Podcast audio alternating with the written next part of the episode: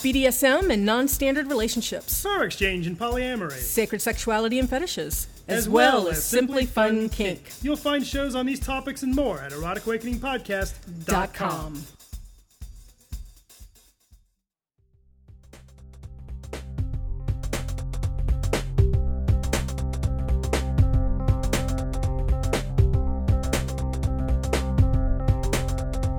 This week on Erotic Awakening, topping from the bottom for the wind.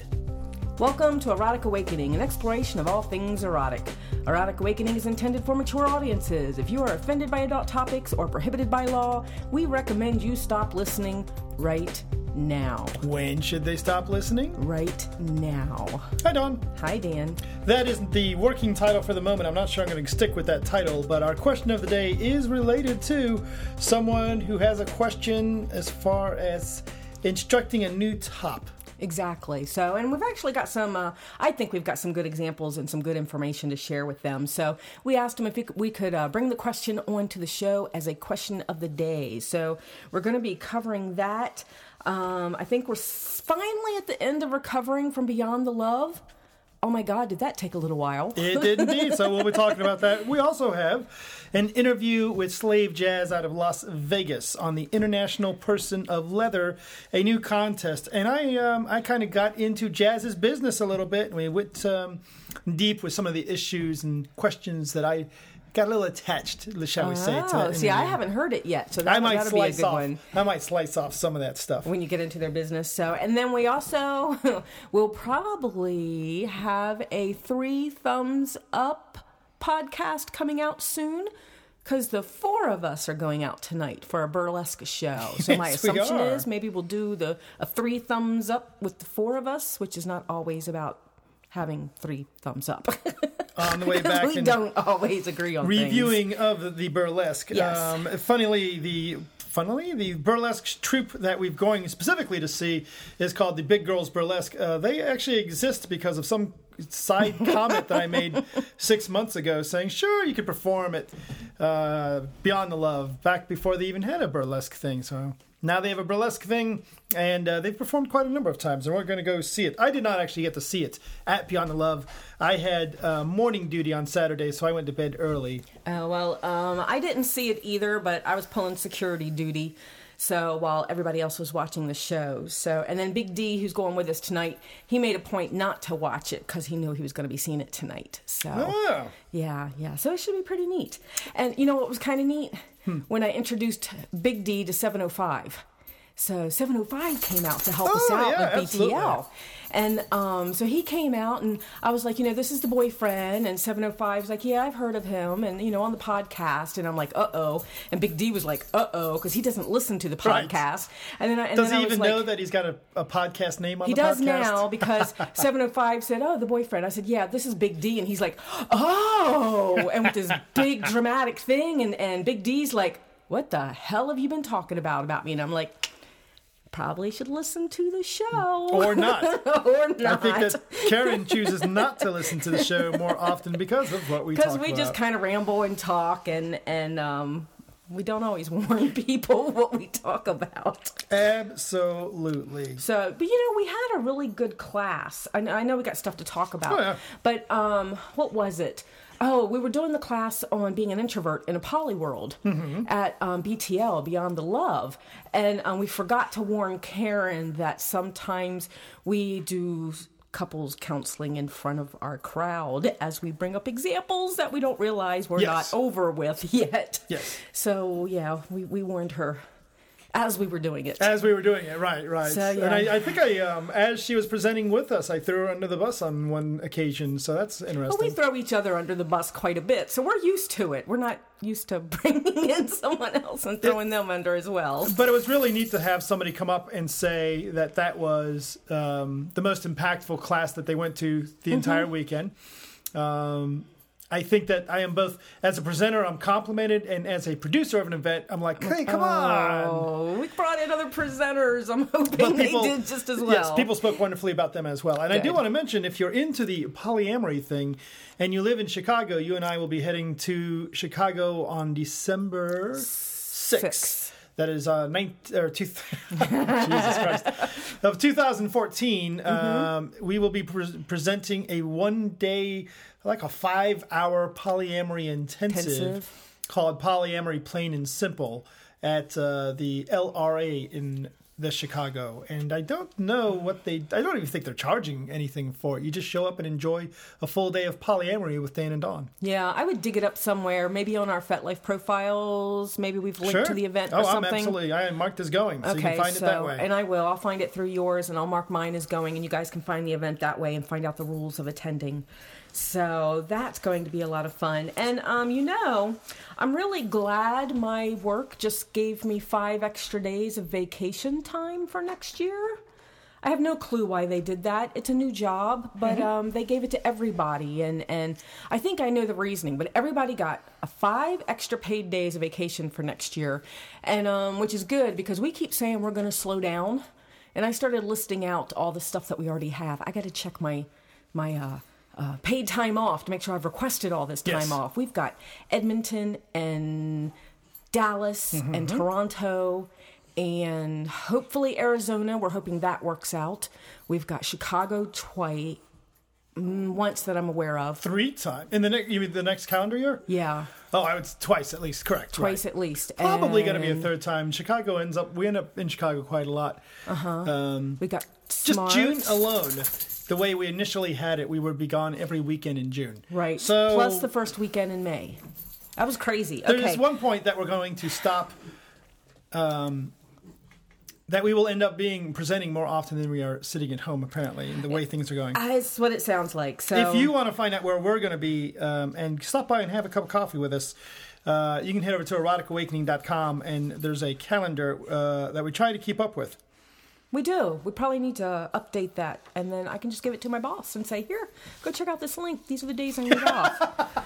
I'll tell you what, though, I have a new boss at work, and I just took some time off for Beyond the Love, and he said, "What are you doing?" And my stock answer for things that I don't feel like explaining is camping. Mm-hmm. And then I realized, and he looked at me funny, and I was like, "Oh yeah, it's like cold November." And I really, it strikes me that, I came really close to saying, look, me and my wife do a relationship conference. Because I ended up wanting to take Monday off from a vigorous weekend of camping. That doesn't make, I don't know. It just feels like there's the challenge of, on one hand, I don't want to explain to my boss what I actually do. Because for me, there's no connection between my work life and my real life. On the other hand, if he were to show up or see us in this magazine that we're being interviewed for, it would be a lot easier to, it's one thing to explain, oh yeah, I'm actually polyamorous and and I actually do conventions and produce conventions on polyamory. That's more comfortable for me than, I lied about going camping. Right. Yeah. And I totally get that because when I came into my job, they knew I had to have time off because I had already, it was already scheduled, plane trips and stuff like that. And they would ask me, and I told them that I teached and I presented and I went to events. And then they would ask me on what. And it is just really natural coming to my lips now that it's relationship stuff, it's communication stuff, it's mindful meditation. I don't tell them it's the mindfulness of a slave. I tell them it's, it's mindfulness and, being an introvert in the real world, and all these other issues. And in reality, we could take all these subjects and teach them to a, quote, vanilla world or mainstream world, and people would benefit just as much. We just happen to put ours to where it relates to people, whether they're poly or power exchange or, spiritual or whatever. That's how we present it, and the tips and tricks that we do are geared towards those communities. So, absolutely. No, I totally agree with you. We actually, Michael W, one of the vendors at Beyond Love, even he said after attending Beyond Love all weekend, he said, I don't think that I'm polyamorous, but the classes I went to are just plain good communication and relationship stuff, and really there's very few classes in the world of polyamory that are presented that are specific to polyamorous relationships versus relationships in general. Yeah. Sometimes there's time management and stuff like that, but the whole and meeting additional people, I guess the monogamous crowd's not so right, thrilled on that. Right. Now, and the jealousy. You know, yeah. Power Exchange Summit is somewhat different because there you're talking about a specific managing a specific style of relationship or hierarchical relationship by default where that may not translate to your basic vanilla monogamous relationship as much. Right. So I've added that to our show notes. We have actually 3 pages of show notes today, and that entire conversation dealing with our home, work, kink, life balance isn't on there. It is not. It was really interesting, though. I was talking with Barrick about Sarah Sloan's keynotes at Beyond the Love, and we were talking about there's this difference between kinksters and poly people, right? There's a big crossover, poly and kinky, but there's also a big crowd of people that are kinky that are not polyamorous, and there's a big crossover of people that are polyamorous but not kinky. Right. And everybody should have their own space and be respected to enjoy that space. So it makes me happy that we can provide that, you know, and find that kind of a balance. But it's funny if I go tell I got no problem with the idea. I'm warming to the idea of telling my boss about running a polyamory convention. Karen is out polyamory-wise, and she actually works in HR in her company. And I don't know about explaining, about the kink thing. That's... Yeah, it gets a little more difficult. And, you know, honestly... Well, it might be harder to explain the poly when you're married. So I don't know, you know, how it's taken. If someone's married and trying to explain that they have boyfriends and girlfriends, I'm trying to figure out how to explain this. You know, it might be a little more difficult. Sure. So, but that's because I think that's because people have a preconceived notion. When you say I am married, then they put you in the box of that's what that means. Picket fence and so when you say I am married and I have a boyfriend, then they say that their initial equation is you're cheating. Right. You're doing something that's because the two things are a conflict. Whereas I'm married and I have a boyfriend are two separate entities. They can't be together. Whereas if you explain it, I have multiple relationships.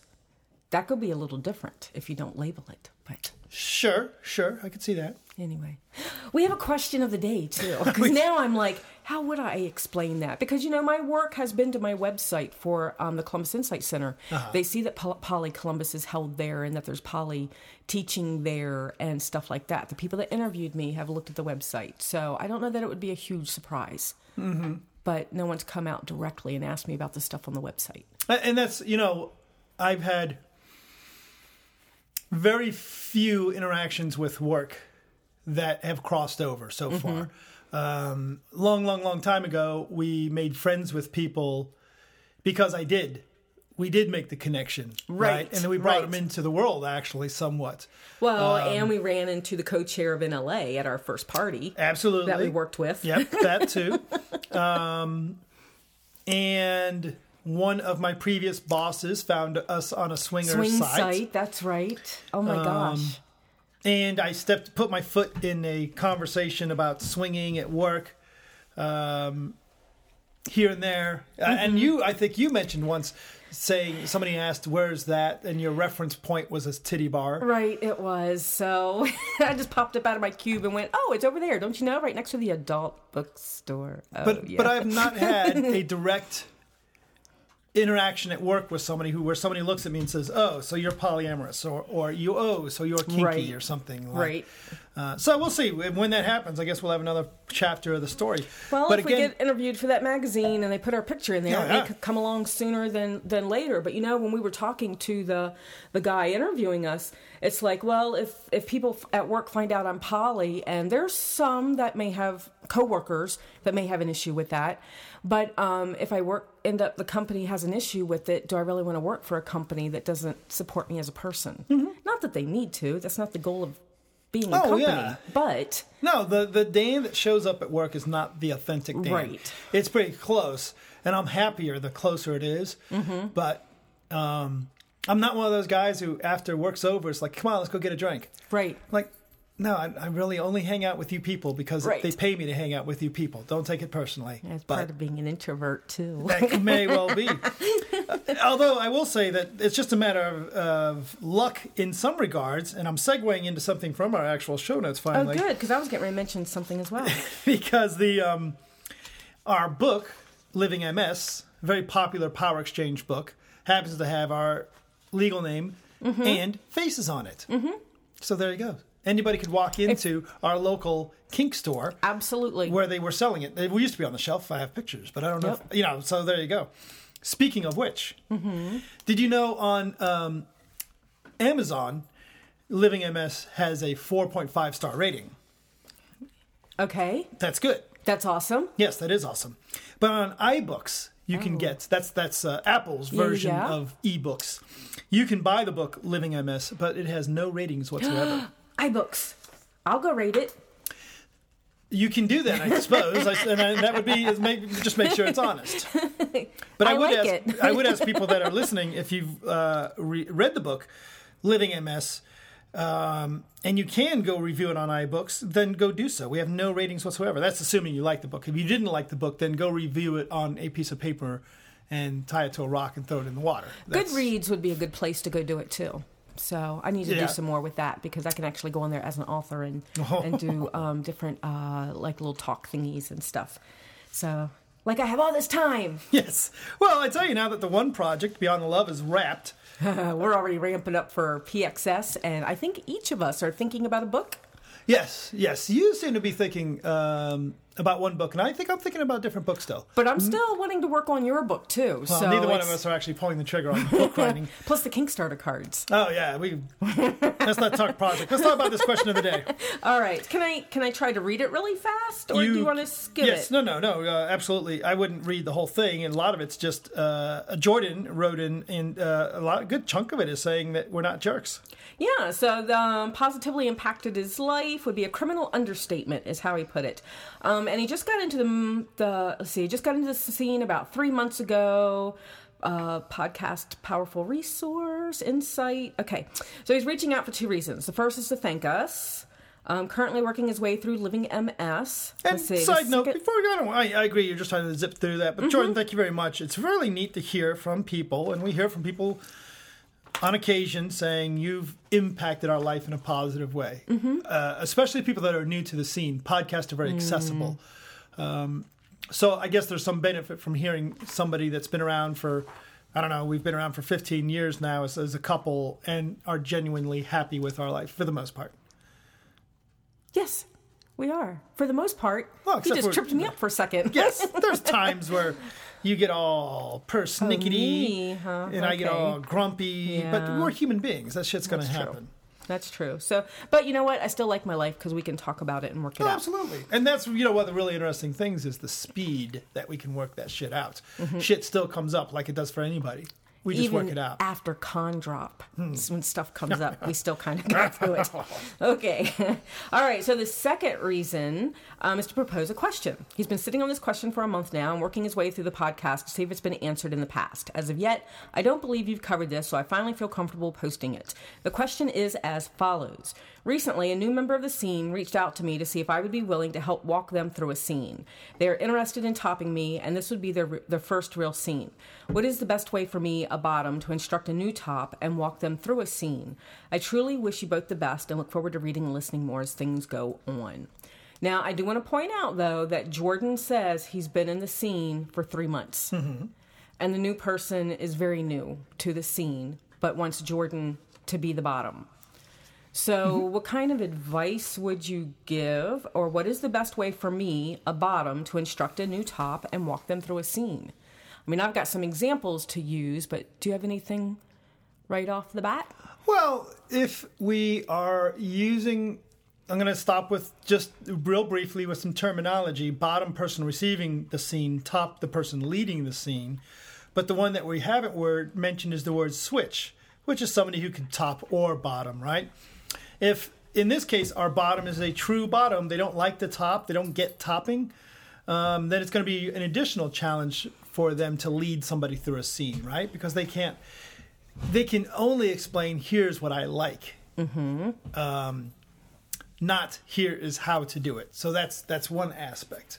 I know you have some examples. The one part, the first thing that really I would recommend to this bottom, especially for a new top, is you've got to convince them that it's okay to do these things. Right. If they're brand new to it, the idea of you might get hard and wet thinking about flogging somebody or caning them or whatever, but actually doing it can be a little bit of a challenge, especially if it's a male-bodied top, in that male-bodied tops are often taught that striking somebody is an act of violence.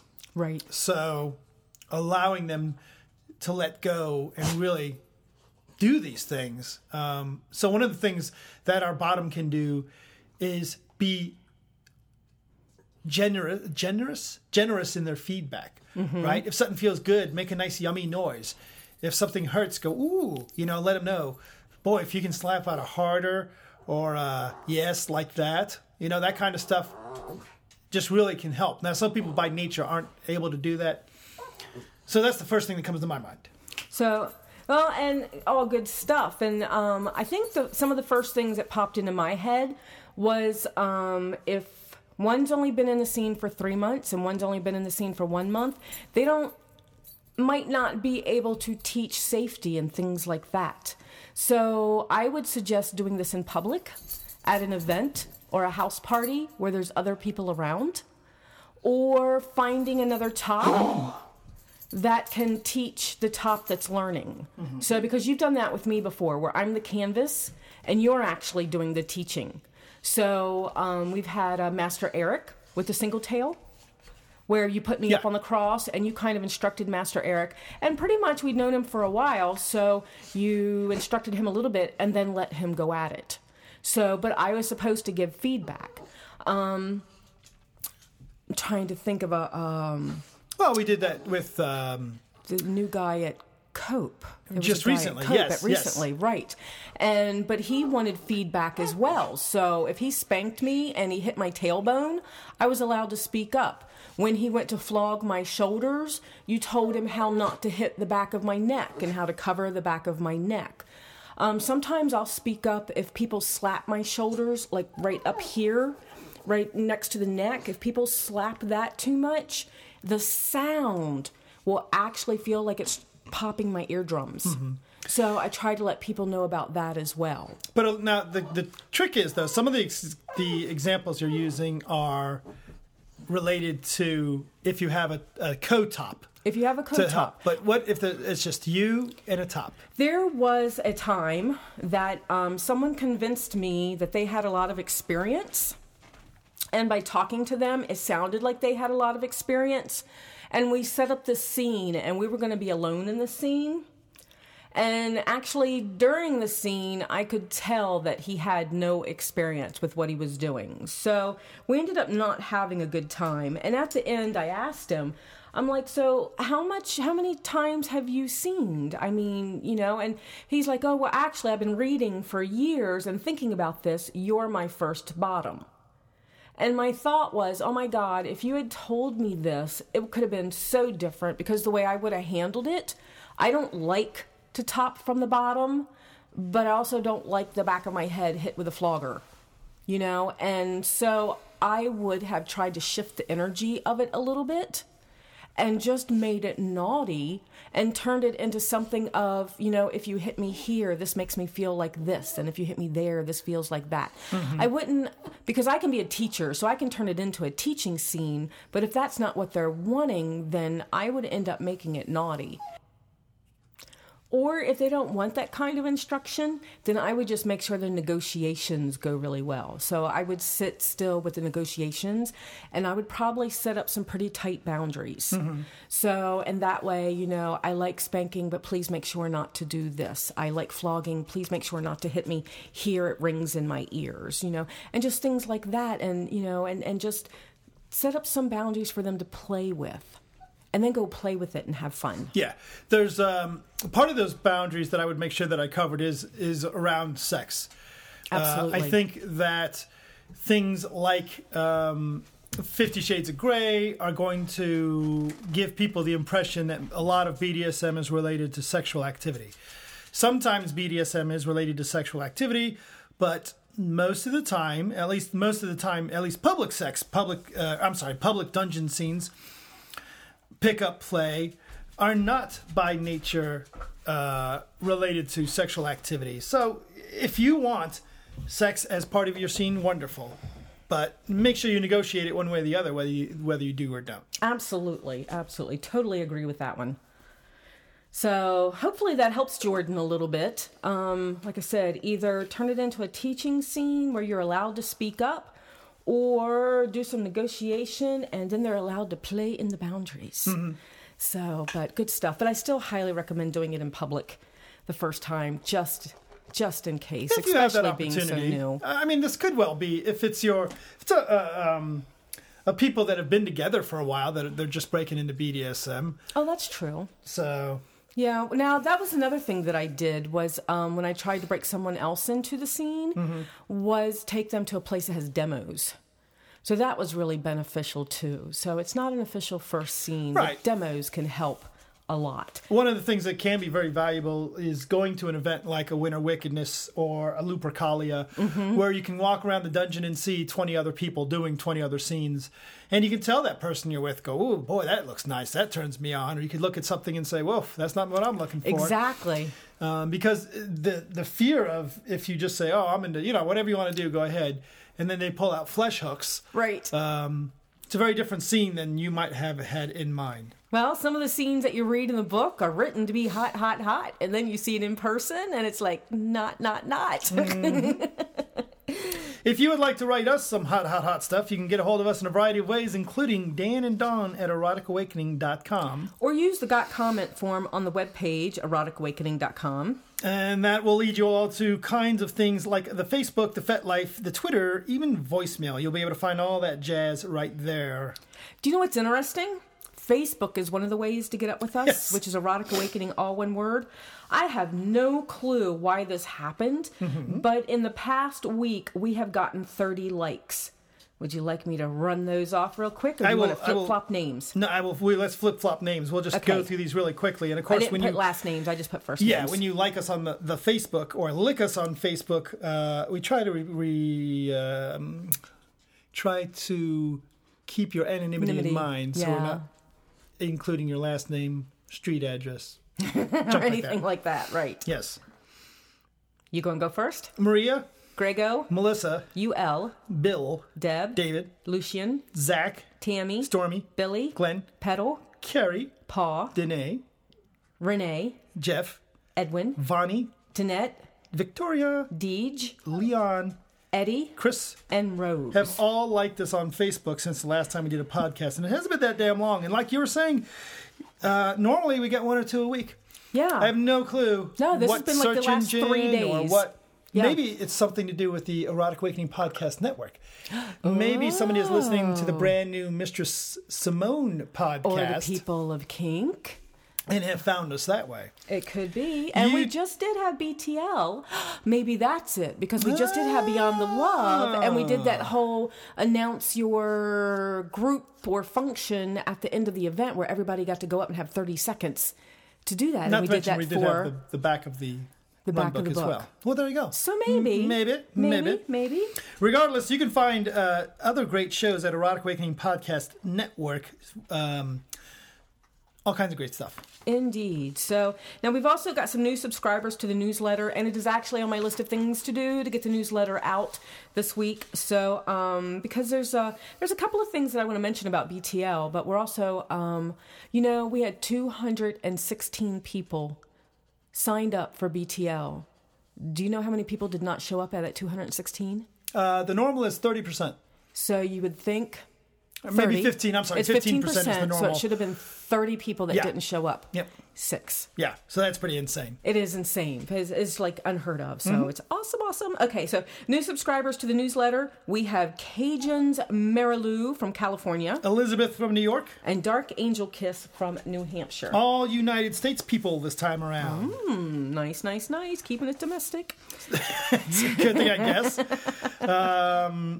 I think, and wow, just like that, we've gone through all of our little notes almost. We're just about done. Anything else about Beyond the Love?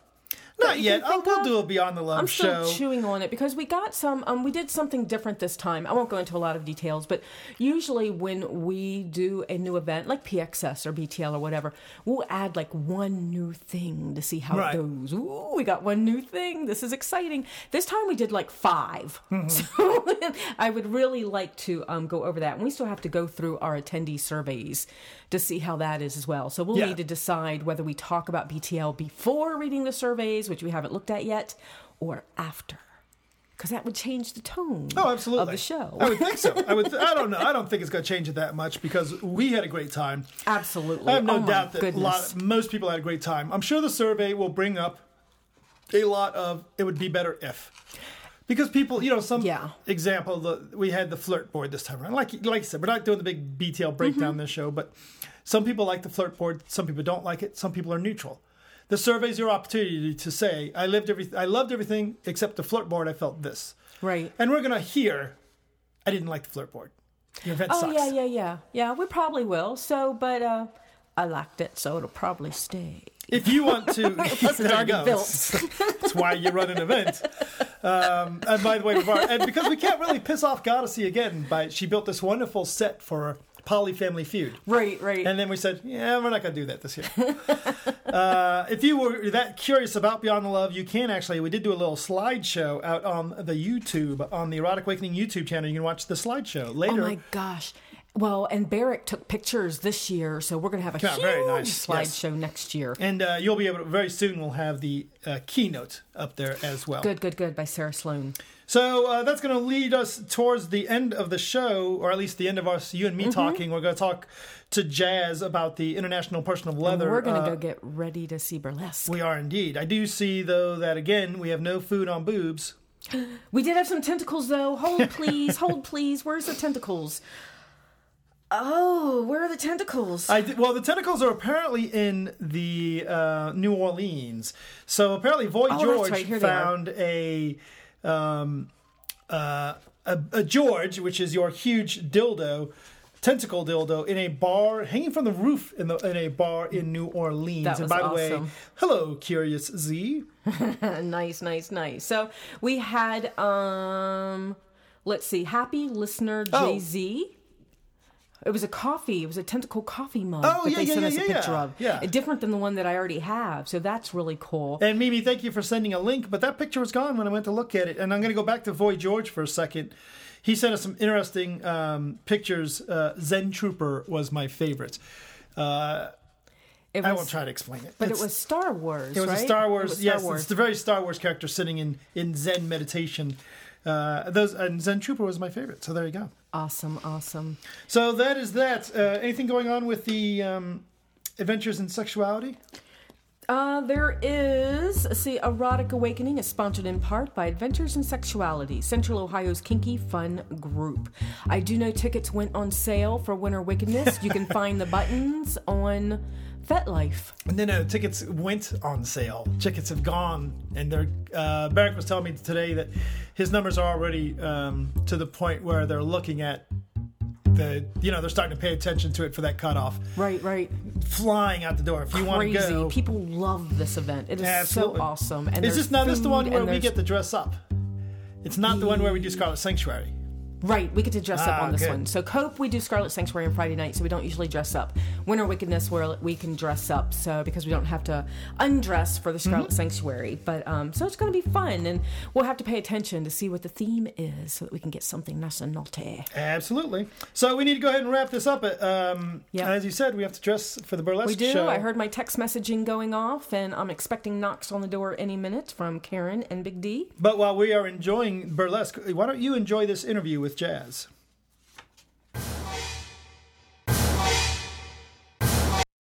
So it just so happens that Las Vegas is the poly capital for Dan and Dawn and Karen, as we have all kinds of convolutions about happening there as well. But my understanding is Las Vegas is also becoming a mecca for BDSM as well as a new contest. Today on the podcast, we have Slave Jazz, and Slave Jazz, you're going to tell us about this International Person of Leather contest.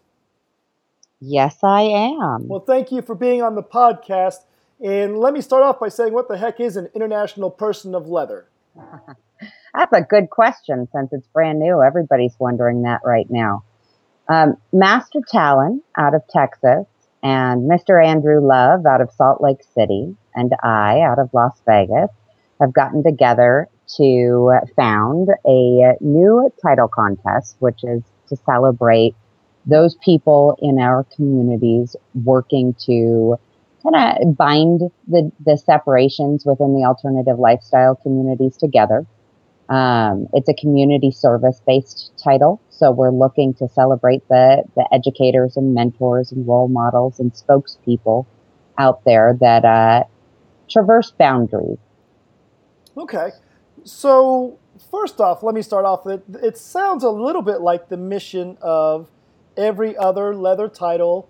You know, as somebody who has done tallying and judging, as well as running for a few titles myself, one of the things we always hear is we're going to bridge the gap in the community.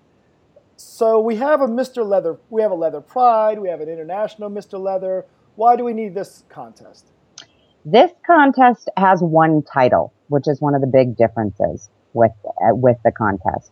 It's not a gender-specific contest, which means that nobody, in terms of looking to enter it and get noticed, has to choose which side or title they'll run for specifically. It means that people who don't fall on one side or the other of the gender spectrum have a place where they can be considered as well. But, and that's what's getting a lot of attention here, is that it's genderless. Mm-hmm. For me, what's most important is that the plumbing someone has or the gender identity that they ascribe to shouldn't matter at all when serving all of these communities. Why can't we measure a female against a male against someone who doesn't identify with either of those labels? What is the plumbing or the identity itself have to do with the good that they're doing for everyone through education, fundraising, mentoring, or speaking? Now, there are a lot of titles out there already, and some are sexuality specific. Mm-hmm. Some are celebrating people who are figures in the community but are still gender specific, whether it's a pair of titles. We've got the Mr. and Ms. Transgendered Leather contest, and that's a pair together, whereas International Ms. Leather and International Mr. Leather are two separate contests entirely. Right. This actually bridges a gap just by existing, because we're not separating people out, because that's not really important when we're talking about celebrating what we're celebrating. I seem to recall a little bit of a flack about another contest not too long ago.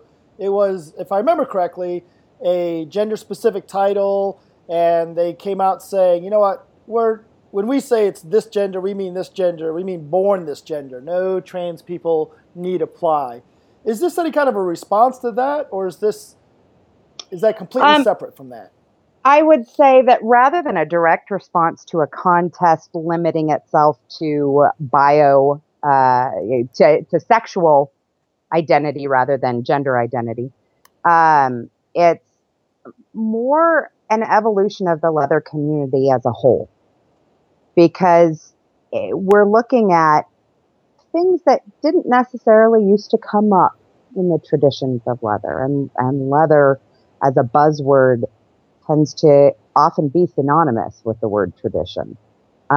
So there is a little bit of a radical slant to that, I suppose, in terms of the leather community and bucking the tradition of gender classification. It's not a response to any one specific contest stance, but rather a recognition of a need. Okay. Is the intent that there's a feeder contest, or is this just a standalone? There are regional feeder contests. So we have 7 regions. Some of them are already owned by regional producers. Some of them we are still considering applications at this point. But we are looking at 7 different regions. We've got the Northwest region, the Southwest region, the Rocky Mountain region, the Heartland region, the Great Lakes region, the Northeast region, the Southeast region, and then 2 regions in Canada thus far. So Canada East and Canada West. So it sounds like it's pretty close to the way the master slave titles are, from a regional perspective, are broken out. Yes. Okay. Yeah. And actually that's pretty standard. The fact that we split Canada up is slightly non-standard, I guess, because a lot of the international contests don't have a whole lot of participation from Canada, so they keep it all together. But the communities in Canada between East and West are very separate. So we wanted to recognize that as well. Okay. I keep coming back to what drives you to say we need another contest? Do you get any flack from, hey, maybe we don't need these? Maybe contests are actually a little bit passé at this point. I understand the need of the contest in the history of leather, fundraising for people that couldn't afford their own medical care and that sort of thing. But what do you hope to gain from the title holder of this contest? What are they?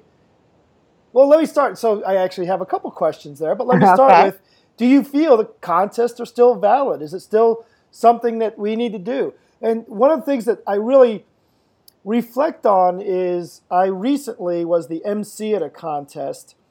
And so, of course, you're backstage as the winners go up there and they're announced, but all the losers walk by you as well.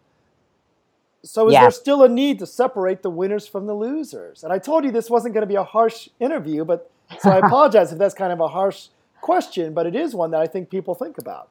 Well, and rather than giving you a general leather community soundbite about the importance of titles and the traditions of our community, I think that's actually a very germane question these days, because there are a lot of people in the newer kink community and in this generation, the newer generation of perverts everywhere, I should say, who are bucking against that tradition, who don't see any applicability to contests or titles of any sort.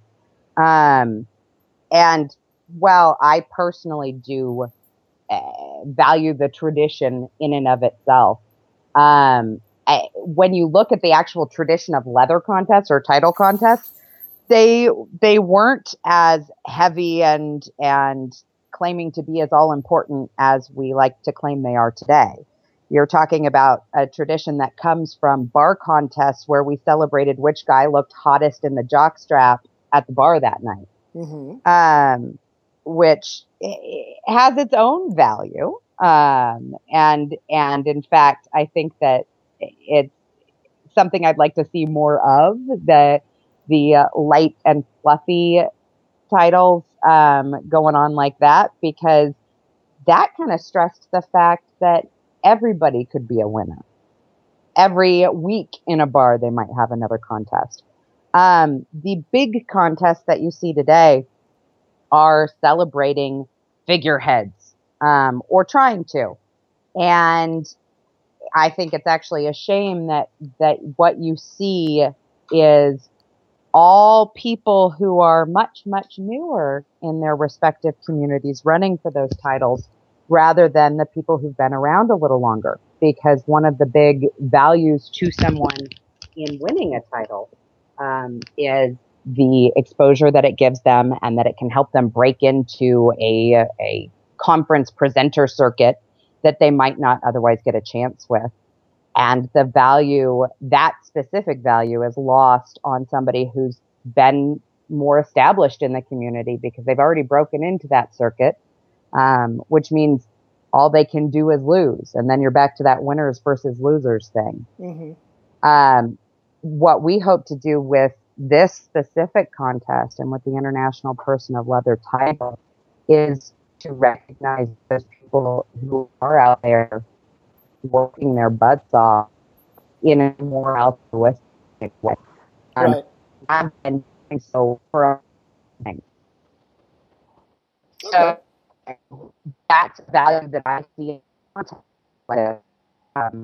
we're looking at any specific community already represented in that title circuit. Beyond the men's community, beyond the women's community, or the trans community, or the puppy play or pony play community, right, or the power exchange, or the bootblacking, or the master-slave community, which all do have titles celebrating someone in their specific community. This is more about the people who can see those differences between us and still work for the good of the good. Okay. And I have to admit, it's a little bit of a, I'm biased myself because I have run for both, my slave and I ran for the master slave title. We won the region, we lost international, and both are actually very valuable things to us. Whether winning and losing, both have their own value. We found running for title to be very valuable in how it helped us look at our relationship. So I personally, and you practice courage, I'm kind of a fan of the title contest myself, to be honest. I like the tradition personally, but that's kind of a biased slant that I want to stay away from in this, because that's what I personally like. Just like any one of my specific kinks isn't going to speak to everyone else, and shouldn't. That's one of the beautiful things, is that we're all different. Sure. Is there going to be a jockstrap competition as part of this title contest? No. So no standing model then. There is not, and I'm sure that there will be people dressed in all sorts of versions of what they find sexy, because that's what we like to do at conferences in general as well as in contests. But this is not a title selected based on race or physical appearance or age or physical ability or sexual orientation or gender identity, but rather someone's ability to articulate their views, their passions, and their dedications, and to make an impact in their communities. Now, that's not to say that there won't be a jockstrap competition at Sin in the City, aside from International Person of Leather. So tell me about Sin in the City. That's a fairly new event, isn't it? I don't think you guys have been around for too many years. 2015 will be year 3. Okay. For Sin in the City, so you are correct there. We are a full weekend, 3-day event. It's running from 9 a.m. on Friday through 5 p.m. on Sunday this year. Which is February 27th through March 1st, 2015. And we've got over 60 educational workshops going on in those 3 days. We've got crazy social parties. We have dungeons galore. So there's a 6,500-foot men's space that's called the manhole, a 6,500-foot women's space that's called the toolbox. And then we've got a 6,500-square-foot pansexual space that's called the mixer. And the playground is a 2,500-square-foot animals and littles play space as well. Wow, that's something a little different. Yeah. So there's spaces for everyone. What kind of attendance have you guys been getting, number-wise? Well, the first year we had 410. Holy cow. Last year we had 650. And we're expecting 900 to 1,000 this year. Wow, that's some great numbers. People have fun, so we don't have much attrition. Yeah, that sounds like it. How do I find out more about the Person of Leather title competition? Like the like maybe I want to run. The website is www.personofleather.com. We actually just had the first regional theater contest a couple of weeks ago at Rocky Mountain Rebellion, which was for the Rocky Mountain Person of Leather. Mm-hmm. The end of September, we'll see the Heartland Person of Leather contest, which will be at Beyond Vanilla in Dallas, Texas. Okay. And they're still accepting applications, I believe, for people in the Heartland region or close to it. There are several other regions who will likely be appointing via application this year before Sin, as we're, more than halfway through the year already. So there is a method of getting an application, and we'll direct you to where you get that into, so that the regional producer for that region can appoint via the specs that we've set out in terms of the contest, rather than picking somebody at random. Sure, that makes sense, and that's pretty normal for a first-year contest. How do I find out more about Sin in the City? Sin in the City's website is www.sin-in-the-city.com. And there's all sorts of stuff on that website. Okay, good deal. Jazz, I appreciate your time tonight. I don't normally get excited about new contests, but this one actually I do see it's got a little bit of a different bend on it, and I like the gender neutrality of it. And I like to focus on the, an opportunity to celebrate diversity in leather culture, and just another way to bring some attention to the community. Well, I'm super excited about it. And we're finding excitement wherever we travel. So that's exciting as well, to see everybody else light up about it. So let me ask you this question, if you don't mind. Oh, please. Is Master Talon going to be one of the judges this year? For the international contest? Yes. No. Okay. He is a regional. He's a regional producer currently. So we don't. First of all, the three of us who are executive producers of the international contest will not be judging anyhow. Okay. We are soon to make some exciting announcements about judges, as we're getting them all lined up right now for the international contest. Oh. But there are some big names on that list. So I hate to, I keep thinking I'm done with this interview. So let me ask you a little bit about the judges. And I know you're not ready to announce who they are. Uh-huh. And so is this, again, let's go all the way back to the beginning with the big air quotes, we're bridging the gap in the community. Do you really give a rat's butt about the kink community? Are you bridging any gaps there? Or is this a leather title for leather people, for the leather community? Kind of like most of the other leather titles are. And I don't mean that in a negative way, but if you look at the people that are winning titles, they're doing the leather circuit.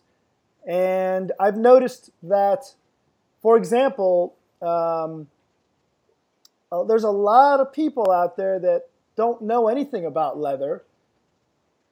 And I don't know that we do a great job of being an ambassador. So what's your vision when you think about your judges? Are you thinking, oh, well, let's bring in Master Tiano, and let's bring in Slave Master and Alex Kepler, all the classic hard, big time. Well, I definitely wouldn't put those three on the same panel, because they're all representatives of the master slave community. Well, there you go. That's so in choosing a panel of judges, we look to have a very diverse panel. We look to have people representing all aspects of the community. Sure, fair enough. And I don't tend to make a huge distinction between the leather community and other communities, because I kind of think that leather is a heading that is broader, or an umbrella that is broader than the specific subcultures within leather. So it is something that we're looking for. We're looking specifically to celebrate people who are bridging those gaps, who are, that there are a lot of people in the age players community, for instance, that have nothing to do with that leather circuit. Which means that we need to have judges that can view that as well. In terms of the judges for this first contest, because we're looking at the panel of first judges here. Sure. We are actually looking at people who represent the gamut of international title contests at this point. Oh, sure. Okay. So while you may find a much higher percentage of people who identify as leather on that panel than people who don't, there are people who come from very, very disparate sections of that or cross sections of that leather community. Okay, makes sense. Let me ask you one last question, if you don't mind. Okay. Do you kind of like think, man, this is such a great contest. I want to run for it. You know, I was posting that there was an article up on Leatherati about it. And somebody, I had posted the link to it on FetLife today. And somebody said, why have a contest? We should just name you the International Person. Which I can't be because I'm one of the founders and one of the executive producers. So it is a contest which would probably be the front runner for what I'd run in if I were to run in a contest. I adore IMSL and have worked on the production staff of International Ms. Leather for more than a year. I am actually not doing it right now, but I have in the past. And I am female identified and female bodied. So that's definitely, you know, a contest I could run in. I really like the fact that this contest is not necessarily about my parts or about my identification. So it would be one that would interest me to run in if I were going to run in a title contest. Though running in a title contest isn't really on my agenda right now.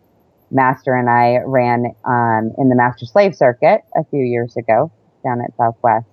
And that was based on our relationship. And I agree with your experience in terms of how it can definitely distill the parts of your relationship that both need work on. Sure. And that you want to glorify. So that's a very valuable experience. I think running for a title in general can be a very valuable experience in terms of teaching you about yourself and your path. But I'm not looking to get named the Person of Leather at this point. Fair enough.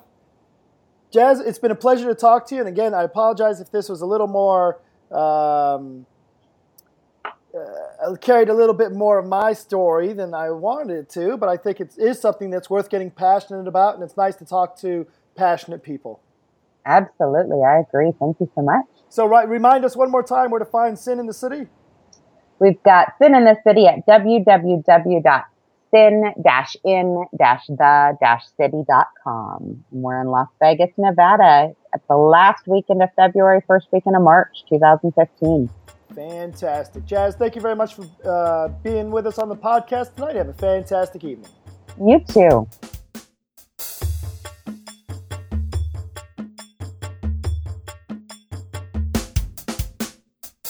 doing a podcast? Uh-huh. Okay. We're just finishing up, though. Okay. Yeah, we are recording at the moment, though. Erotic Awakening is sponsored in part by the Guilty Pleasure Stage. No, you can't leave. You got to stay in for this part. It's not like we haven't been talking about you. No. It's not. By the way, your podcast name is Big D. I don't know if you knew that. Yes, Erotic Awakening is sponsored in part by the Guilty Pleasure Stage Show and its educational branch, the Monkey Puzzle Club. Join us the third Friday of each month for Fetish Foreplay Friday at Club Princeton in Columbus, Ohio. Classes begin at 8 p.m. with party immediately following. You can catch the Guilty Pleasure Stage Show at Porter's Pub in Columbus, Ohio on the fourth Friday of each month. The Monkey Puzzle Club meets every Wednesday at 8 p.m. at The Room at the Columbus Insight Center. Follow us on Twitter at MonkeyPuzzleOH. You can also follow both Guilty Pleasures and Monkey Puzzle Club on FetLife.com for all announcements and discussion. Bye, Dan. Bye, Don. Bye, Big D.